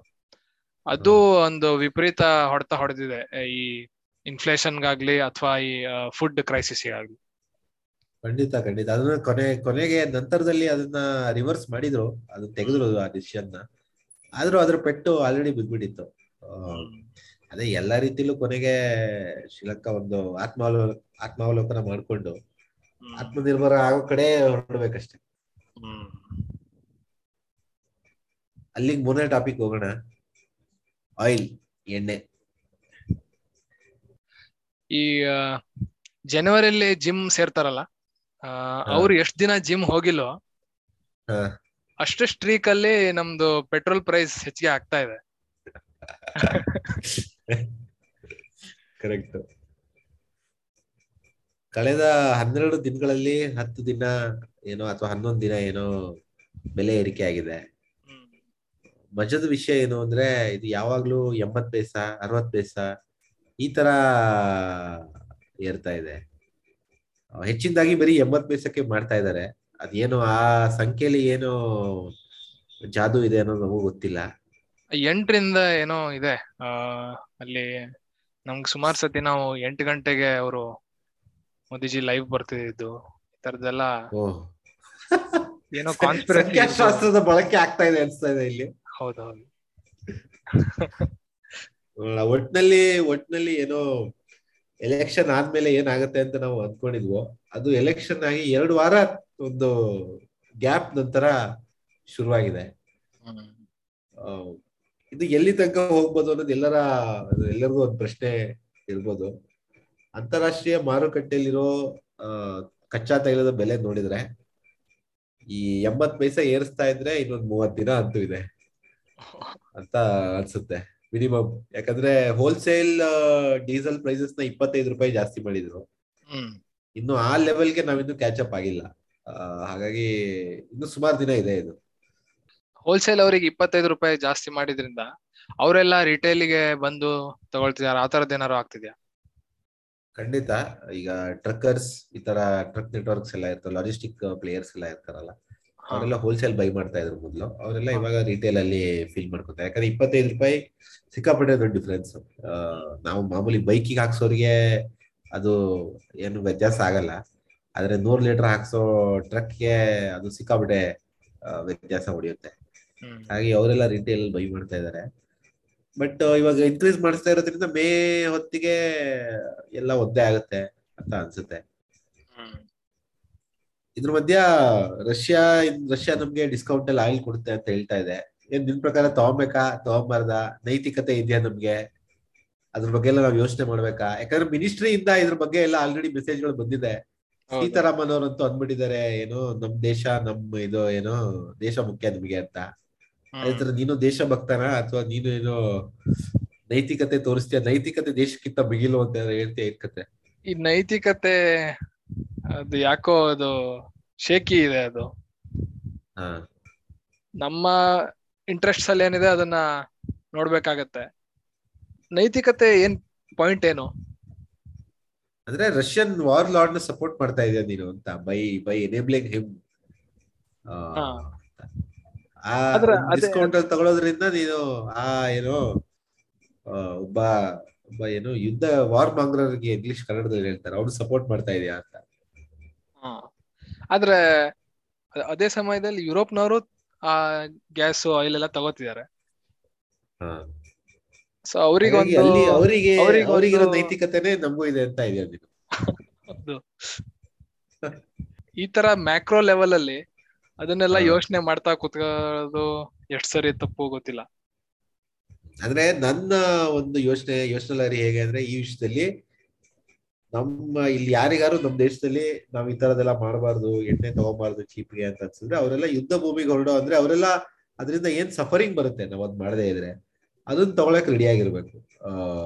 ಈಗ ಚೀಪ್ ಎಣ್ಣೆ ತಗೊಳಲ್ಲ ನಾವು ಅಂದ್ರೆ ಎಣ್ಣೆಗೆ ನಾವು ಸಿಕ್ಕಾಪಟ್ಟೆ ಜಾಸ್ತಿ ದುಡ್ಡು ಕೊಡ್ಬೇಕಾಗತ್ತೆ. ಈ ಜನ ಹೆಂಗೆ ಅಂದ್ರೆ ಅದಕ್ಕೂ ಅಳ್ತಾ ಇರ್ತಾರೆ ಪೆಟ್ರೋಲ್ ಪ್ರೈಸ್ ಜಾಸ್ತಿ ಆಗ್ತಾ ಇದೆ ಅಂತ. ಇದಕ್ಕೂ ಅಳ್ತಾ ಇರ್ತಾರೆ ಏನೋ ವಾರ್ ಮಾಂಗ್ರವ್ರನ್ನ ಸಪೋರ್ಟ್ ಮಾಡ್ತಾ ಇದೀವಿ ನಾವು ಅಂತ. ಬ್ಲಡ್ ಆಯಿಲ್ ಆದ್ರೆ ಅದನ್ನು ನೀವು ತಗೊಳಕ್ ರೆಡಿ ಇರ್ಬೇಕು ಅಂತ. ಅಂದ್ರೆ ಈಗ ಖಂಡಿತ ಖಂಡಿತ ಈಗ ಎಷ್ಟೊಂದ್ ಜನ ಬಡವರಿಗೆಲ್ಲ ಹೊಡೆತ ಬೀಳುತ್ತೆ ಇವಾಗ. ಏನು ನಾವು ಈ ತರ ಚೀಪ್ ಆಯಿಲ್ ಎಲ್ಲ ತಗೊಳ್ಲಿಲ್ಲ ಅಂದ್ರೆ. ಅದಕ್ಕೆಲ್ಲ ಯಾರು ಹೊಣೆ? ಕುತ್ಕೊಂಡು ಹೇಳೋದ್ ಸುಲಭ ನಿಮಗೆ ನಮ್ಮ ಎ ಸಿ ರೂಮ್ಗಳಲ್ಲಿ ಅಲ್ಲಿ ಇಲ್ಲಿ ಕುತ್ಕೊಂಡು ಅದೆಲ್ಲ ಮಾಡಬಾರ್ದು ನಾವು. ನಮ್ಗೆ ಯಾಕದು ಅಂತ? ಬಡವನ ಹೊಟ್ಟೆಗೆ ಇದ್ ಬಿದ್ದಾಗ ಏಟ್ ಬಿದ್ದಾಗ ಅದಕ್ಕೆ ಯಾರು ರೆಸ್ಪಾನ್ಸಿಬಲ್ ನಮ್ ನಮ್ ಸೆಲ್ಫ್ ಇಂಟ್ರೆಸ್ಟ್ ನೋಡ್ಕೊಂತ ಸರಿಯಾಗಿ ಮಾಡ್ತಾ ಇದೀವಿ ನಾವು. ಸ್ವಲ್ಪ ಕಮ್ಯುನಿಕೇಶನ್ ಲ್ಯಾಂಗ್ವೇಜ್ ಎಲ್ಲ ಸ್ವಲ್ಪ ಕ್ಲೀನ್ ಮಾಡ್ಬೋದು ಸೀತಾರಾಮನ್ ಅವರು. ಸ್ವಲ್ಪ ಅಗ್ರೆಸಿವ್ ಆಗಿ ಅವ್ರದ್ದು ಅವ್ರದ್ದು ಅವ್ರು- ಏನು ಬ್ರ್ಯಾಂಡ್ ಅಲ್ಲಿ ಅವ್ರ ಬ್ರ್ಯಾಂಡ್ ಅಲ್ಲಿ ಅವ್ರು ಮಾತಾಡ್ತಾ ಇದಾರೆ. ಅದು ಒಂದ್ ಸ್ವಲ್ಪ ಟೀಚರ್ ತರ ಇದಾರಲ್ಲ. ಆ ಎನರ್ಜಿ. ಬಿಡ್ತಾ ಇದಾರೆ ಅವರು. ಫಾರಿನ್ ಪಾಲಿಸಿಗೆ ಬೇಕಾಗಿರೋ ಕಮ್ಯುನಿಕೇಶನ್ ಇದು ಏನು ಲೆವೆಲ್ಲೇ ಬೇರೆ. ಜೈಶಂಕರ್ ಅವ್ರು ಪರವಾಗಿಲ್ಲ. ಚೆನ್ನಾಗಿ ಮಾತಾಡಿದ್ರು ಅವರು. ನಮ್ದು ಉತ್ತುಂಗಕ್ಕೆ ಹೋಗಿದೆ ಅಂತ ಅನ್ಸತ್ ನನಗೆ ನಮ್ಮ ಫಾರಿನ್ ಪಾಲಿಸಿ ಈ ಕಳೆದ ಒಂದ್ ವಾರದಿಂದ ಎಷ್ಟು ಲೀಡರ್ಸ್ ಎಲ್ಲ ಇಲ್ಲೇ ಬಂದ್ ಕೂತಿದ್ದಾರೆ ಇಲ್ಲೇನ್ ಬಂದ್ ಒಂದು ಸೀಕ್ರೆಟ್ ಪಾರ್ಟಿ ನಡೆಸ್ತಿದಾರ ಏನೋ ಗೊತ್ತಿಲ್ಲ. ಆ ಕಡೆ ರಷ್ಯಾದಿಂದ ಫೈನಾನ್ಸ್ ಸೆಕ್ರೆಟರಿ ಲೋರೋ ಬಂದ್ರು ಯು ಎಸ್ ಎ ಇಂದಾನು ಬಂದ್ರು ಯು ಕೆ ಮಿನಿಸ್ಟರ್ಸ್ ಎಲ್ಲಾ ಕಡೆಯಿಂದ ಗ್ರೀಸ್ ಕೆನಡಾ ಎಲ್ಲರೂ ಕಳೆದ ವಾರದಲ್ಲಿ ಬಂದಿದ್ದಾರೆ ಬಂದ್ ಹೋಗಿದ್ದಾರೆ. ಮತ್ತೆ Russia U K U S ಇವರೆಲ್ಲ ಸರಿಸಮ ಮೂವತ್ತು ಮೂವತ್ತೊಂದನೇ ತಾರೀಕೆಲ್ಲ ಇಲ್ಲೇ ಇದ್ರು ಡೆಲ್ಲಿಯಲ್ಲಿ ಅಂದ್ರೆ ಕೇವಲ ಒಂದು ವಾರದಲ್ಲಿ ವಾಟ್ಸ್ಆಪ್ ಫಾರ್ವರ್ಡ್ಗಳು ಶುರುವಾಗ್ತವೆ. ಹೇಗೆ ಮೋದಿಜಿ ಒಂದು ಏನು ಜಾಗತಿಕವಾಗಿ ಪೀಸ್ ಟ್ರೀಟಿನ ತರ್ತಾ ಇದ್ದಾರೆ ಅಂತ. ರೆಡಿಯಾ ಬಿಡಿ ಇವಾಗ್ಲೇ ಆ ವಾಟ್ಸ್ಆಪ್ ಮೆಸೇಜ್ ಆಗ್ತಾ ಇದೆಯೋ ಇಲ್ಲೋ ಗೊತ್ತಿಲ್ಲ. ಹಾ. ಬಟ್ ಏನೋ ಭವಿಷ್ಯಕ್ಕಂತೂ ನಾವು ಜಾಗತಿಕ ಮಟ್ಟದಲ್ಲಿ ಒಂದು ಕ್ಲೀ ಕೀ ಪ್ಲೇಯರ್ ಆಗಿ ಹೊರ ಬರ್ತಾ ಇದೀವಿ ಅನ್ನೋ ಸತ್ಯ. ಈಗ ನಮ್ದು ಇಗ್ನೋರ್ ಮಾಡಕ್ ಆಗಲ್ಲ ಇವಾಗ. ಒಂದ್ ಏನು ನೂರ್ ಕೋಟಿ ಜನನ್ನ ಯಾರಿಗೂ ಏನು ಬದಿ ಮಾಡಕ್ ಆಗ್ತಾ ಇಲ್ಲ. ಹಾಗಾಗಿ ನಾವಂತೂ ಇಂಪಾರ್ಟೆಂಟ್ ಪ್ಲೇಯರ್ ನಮ್ಗೆ ಬೇಕಾಗಿಯೋ ಬ್ಯಾಡ್ ಆಗಿಯೋ ಗೊತ್ತಿಲ್ಲ. ನಾವೊಂದು ಪ್ಲೇಯಿಂಗ್ ಗ್ರೌಂಡ್ ಆಗಿದೀವಿ ಇಲ್ಲಿ. ಎಲ್ಲರೂ ಬಂದು ಮಾತುಕತೆ ಆಡೋ ಒಂದು ಜಾಗ ಆಗಿದೆ. ಖಂಡಿತ. ಮತ್ತೆ ನಾವು ಒಂದು ನಮ್ಮದು ನಾವು ನ್ಯೂಟ್ರಲ್ ಪ್ಲೇಯರ್ ಅಂತ ಒಂದು ಅನೌನ್ಸ್ ಮಾಡ್ಬಿಟ್ಟಿದೀವಿ. ಹಾಗಾಗಿ ಯಾರು ಬಂದು ಮಾತಾಡ್ಕೊಂಡು ಹೋಗ್ಬೋದು ಇಲ್ಲಿ. ಸೇಫ್ ಸ್ಪೇಸ್ ಇದು. ಸೇಫ್ ಸ್ಪೇಸ್ ಓಕೆ ಐ ಇನ್ನು ತೈಲದ ಬೆಲೆ ಏನಾಗ್ಬೋದು ಮುಂದೆ ಹಿಂದೆ ಅಂತೆಲ್ಲ ನೋಡಿದ್ರೆ ಓವರ್ ಆಲ್ ಆಗಿ ಇನ್ನು ಅಂತಾರಾಷ್ಟ್ರೀಯ ಮಾರ್ಕೆಟ್ ಅಲ್ಲಿ ನೂರ ಏಳು ಡಾಲರ್ಸ್ ಅಲ್ಲಿ ಇದೆ. ಅದೇನೋ ಕಮ್ಮಿ ಆಗುತ್ತೆ ಅಂತ ಏನೋ ನನಗೆ ಕಾಣ್ತಾ ಇಲ್ಲ. ಯು ಎಸ್ ಅವರ ಸ್ಟ್ರಾಟಜಿಕ್ ರಿಸರ್ವ್ಸ್ ಎಲ್ಲ ರಿಲೀಸ್ ಮಾಡ್ತಾ ಇದ್ದಾರೆ. ಆಮೇಲೆ ಟೆಂಪ್ರರಿ ಆಗಿ ಪ್ರೈಸ್ನ ಸ್ವಲ್ಪ ಕಮ್ಮಿ ಮಾಡ್ಬೋದು ಬಟ್ ಯಾಕೋ ನೂರು ಡಾಲರ್ ಹತ್ರನೇ ಇರುತ್ತೆ ಅಂತ ಕಾಣ್ತಾ ಇದೆ ಲಾಂಗ್ ಸೊ ನಾವೆಲ್ಲ ನೂರ ಇಪ್ಪತ್ತು ರೂಪಾಯಿ ರೆಡಿ ಆಗ್ಬೇಕು ಪೆಟ್ರೋಲ್ಗೆ ಇದ್ರ ಮಧ್ಯ ಇದ್ರ ಮಧ್ಯ ಇಲೆಕ್ಟ್ರಿಕ್ ಬೈಕ್ ಎಲ್ಲ ಬೆಂಕಿ ಹತ್ಕತಾ ಇದೆ. ಓಲಾ ಓಲಾದು ಸೊ ಆ ಕಡೆನೂ ಇಲ್ಲ ಈ ಕಡೆನೂ ಇಲ್ಲ ಸ್ವಲ್ಪ ನಿಶಂಕು ಸ್ಥಿತಿಗೆ ಹೋಗ್ತಿದೀವಿ ನಾವು. ಓಲಾದ್ ಏನೋ ನನಗೆ ಅದು ವಿಡಿಯೋ ಎಲ್ಲ ನೋಡಿದ್ರೆ ಅವನು ಸಾಫ್ಟ್ವೇರ್ ಪ್ರಾಡಕ್ಟ್ ತರ ಅದನ್ನ ಶಿಪ್ ಮಾಡ್ಬಿಟ್ಟಿದ್ದಾನೆ ಅಂತ ಅನ್ಸುತ್ತೆ. ಸಾಫ್ಟ್ವೇರ್. ಡೆವಲಪ್ಮೆಂಟ್ ಅಲ್ಲಿ ಏನ್ ಕಲ್ಚರ್ ಅಂದ್ರೆ ಹೌದು. ಅರ್ಧಂಬರ್ಧ ರೆಡಿ ಆಗಿರೋ ಪ್ರಾಡಕ್ಟ್ ಮಾರ್ಕೆಟಿಂಗ್ ತಳ್ಳಿಬಿಟ್ಟು ಆಮೇಲೆ ಬಗ್ ಫಿಕ್ಸಸ್ ಮಾಡ್ಕೊಂತಾರೆ ರಿಲೀಸ್ ಕಂಟಿನ್ಯೂಸ್ ಇನ್ಕ್ರಿಮೆಂಟ್ ಫಸ್ಟ್ ಒಂದು ಎಂ ವಿ ಪಿ ಬಿಟ್ಬಿಟ್ಟು ಅದ್ರ ಮೇಲೆ ಇನ್ಕ್ರಿಮೆಂಟ್ ಮಾಡ್ತಾ. ಹೋಗೋದು. ಹೌದು. ಅದೇ ಫಿಲಾಸಫಿನ ಒಂದು ಟೂ ವೀಲರ್ ಹಾಕಿ ತಳ್ಬಿಟ್ರೆ ಅದು ನನಗೇನೋ ಗೊತ್ತಿಲ್ಲ. ಸರಿ ಇರುತ್ತಾ ಇಲ್ವೋ ಅಂತ. ಬೆಂಕಿ ಹತ್ಕೊಳ್ಳೋದೆಲ್ಲ ನೋಡ್ತಾ ಇದ್ರೆ ಯಾಕೋ ಟೆಸ್ಟಿಂಗ್ ಸೈಕಲ್ ಎಲ್ಲ ಶಿಪ್ ಮಾಡಿದ್ರು ಸ್ಕಿಪ್ ಮಾಡಿದಾರೆ ಒಂದೆರಡು ಅಂತ ಅನಿಸ್ತಾ ಇದೆ. ಅದು ಒಂದೇ ಅಲ್ಲ ಒಕಿನಾವ ಅದು ಬೆಂಕಿ ಹತ್ಕೊಂಡಿದೆ. ಸೊ ಬರೀ ಓಲಾ ಅಂತಲ್ಲ ಇನ್ ಜನರಲ್ ಒಂದ್ ಸ್ವಲ್ಪ ಈ ಬೇಸಿಗೆ ಸೀಸನ್ ಅದು ಒಂದ್ ಕಾರಣ ಇರ್ಬೋದು. ಅವರು ಸರಿಯಾಗಿ ಬೇಸಿಗೆಯಲ್ಲಿ ಟೆಸ್ಟ್ ಮಾಡದೇ ಇರೋದು ಈ ತರದೆಲ್ಲ ಇರ್ಬೋದು. ಚೆನ್ನೈಯಲ್ಲಿ ಆಗಿರೋದು ಎರಡು ಇನ್ಸಿಡೆಂಟ್ಸ್ ಅಂತ ಅನ್ಸುತ್ತೆ. ಚೆನ್ನೈಯಲ್ಲಿ ಆಗ್ಲೇ ಸೆಕೆ ನಾವೇ ನಾವಿದ್ರೆ ನಾವೇ ಬೆಂಕಿ ಎತ್ಕೊಳ್ಳೋ ಸ್ಥಿತಿಗೆ ಹೋಗಿರ್ತೀವಿ ಚೆನ್ನೈಲಿ. ಆ ಲೆವೆಲ್ ಸೆಕೆ ಇರುತ್ತೆ ಅಲ್ಲಿ. ಇನ್ನೇನ್ ಗಾಡಿಗಳು ಹತ್ಕೊಳ್ಳೋದ್ರಲ್ಲಿ ಅಂದ್ರೆ ಅದಕ್ಕೂ ಟೆಸ್ಟ್ ಮಾಡಿರ್ಬೇಕು ಐಡಿಯಲಿ ಹೈ. ಟೆಂಪರೇಚರ್ ಏನೋ ಮಾಡಿದಾರೋ ಸ್ಕಿಪ್ ಮಾಡಿದಾರೋ ಹೇಳೋರ್ ಕೇಳೋರು ಯಾರು ಇಲ್ಲ ಈವಿಲ್ ಅನ್ಸ್ತಾ ಇದೆ ಸ್ವಲ್ಪ ನನಗೆ ಈವಿಲ್ ಇನ್ನೊಂದೇನಂದ್ರೆ ಸ್ವಲ್ಪ ಫೆಸಿಲಿಟಿ ಜಾಸ್ತಿ. ಲೋ ಟೆಂಪರೇಚರ್ ಅಲ್ಲೂ ಬ್ಯಾಟ್ರಿ ಎಲ್ಲ ಫ್ರೀಸ್ ಆಗುತ್ತೆ ಹೈ ಟೆಂಪರೇಚರ್ ಅಲ್ಲೂ ಸ್ವಲ್ಪ ಹೊಗೆ ಆಡ್ತಾ ಇದೆ. ಸೊ ನೋಡ್ಕೊಬೇಕಾಗತ್ತೆ ನಾವು ತಗೊಳ್ಳೋದು. ಈ ತರದ್ದು ಇಷ್ಟೆಲ್ಲ ಏನೋ ಬಂದಿಲ್ಲಪ್ಪ ಕಾಣ್ಲಿಲ್ಲ. ಈ ತರ ಅವ್ರೇನೋ ಕ್ಲೀನ್ ಆಗಿ ಸ್ವಲ್ಪ ಟೆಸ್ಟಿಂಗ್ ಎಲ್ಲ ಚೆನ್ನಾಗಿ ಮಾಡಿರ್ಬೋದು. ಒಟ್ಟಿನಲ್ಲಿ ಒಟ್ನಲ್ಲಿ ಎಲ್ಲ ನ್ಯಾಚುರಲ್ ಗ್ಯಾಸ್ ಇದು ಎಲ್ಲ ಪ್ರೈಸಸ್ ಜಾಸ್ತಿ ಆಗಿ ಆಲ್ ಟೈಮಲ್ಲಿ ಏನು ಕಮಾಡಿಟೀಸ್ ಮತ್ತೆ ನ್ಯಾಚುರಲ್ ರಿಸೋರ್ಸಸ್ ಎಲ್ಲ ದುಬಾರಿ ಆಗೋದು ಸಹಜನೇ. ಇಲ್ಲೂ ಆಯಿಲ್ ಕೂಡ ಹಾಗೆ ಇರುತ್ತೆ ಅಂತ ಅನ್ಸುತ್ತೆ. ನಾವೆಲ್ಲ ನೂರ ಇಪ್ಪತ್ತರಿಂದ ನೂರ ಇಪ್ಪತ್ತೈದು ರೂಪಾಯಿಗೆ ಕರ್ನಾಟಕದಲ್ಲಿ ರೆಡಿ ಆಗೋದು ಉತ್ತಮ ಅಂತ ನನಗೆ. ಮೆಂಟಲಿ ಈಗಲೇ ರೆಡಿ ಆಗ್ಬಿಡಿ ಎಲ್ಲರೂ. ಓಕೆ ಅಲ್ಲಿಗೆ ಈ ಸಂಚಿಕೆ ಮುಕ್ತಾಯವಾಗಿದೆ. ಸಲಹೆಗಳು ಸೂಚನೆಗಳಿದ್ರೆ ಕಮೆಂಟ್ಸ್ ಅಲ್ಲಿ ಹಾಕಿ ಟೀಕೆಗಳಿದ್ರೆ ಡಿ ಎಂ ಮಾಡಿ. ಆ, ಮುಂದಿನ ವಾರ ಬರ್ತೀವೋ ಇಲ್ಲೋ ಗೊತ್ತಿಲ್ಲ. ಇನ್ನೂ ಒಂದೆರಡು ಸಂಚಿಕೆ ಇದೆ ಏಪ್ರಿಲ್ನಲ್ಲಿ. ಆದಾಗ ಬರ್ತೀವಿ. ಅಲ್ಲಿವರೆಗೂ ಎಲ್ಲ ಆರಾಮಾಗಿರಿ.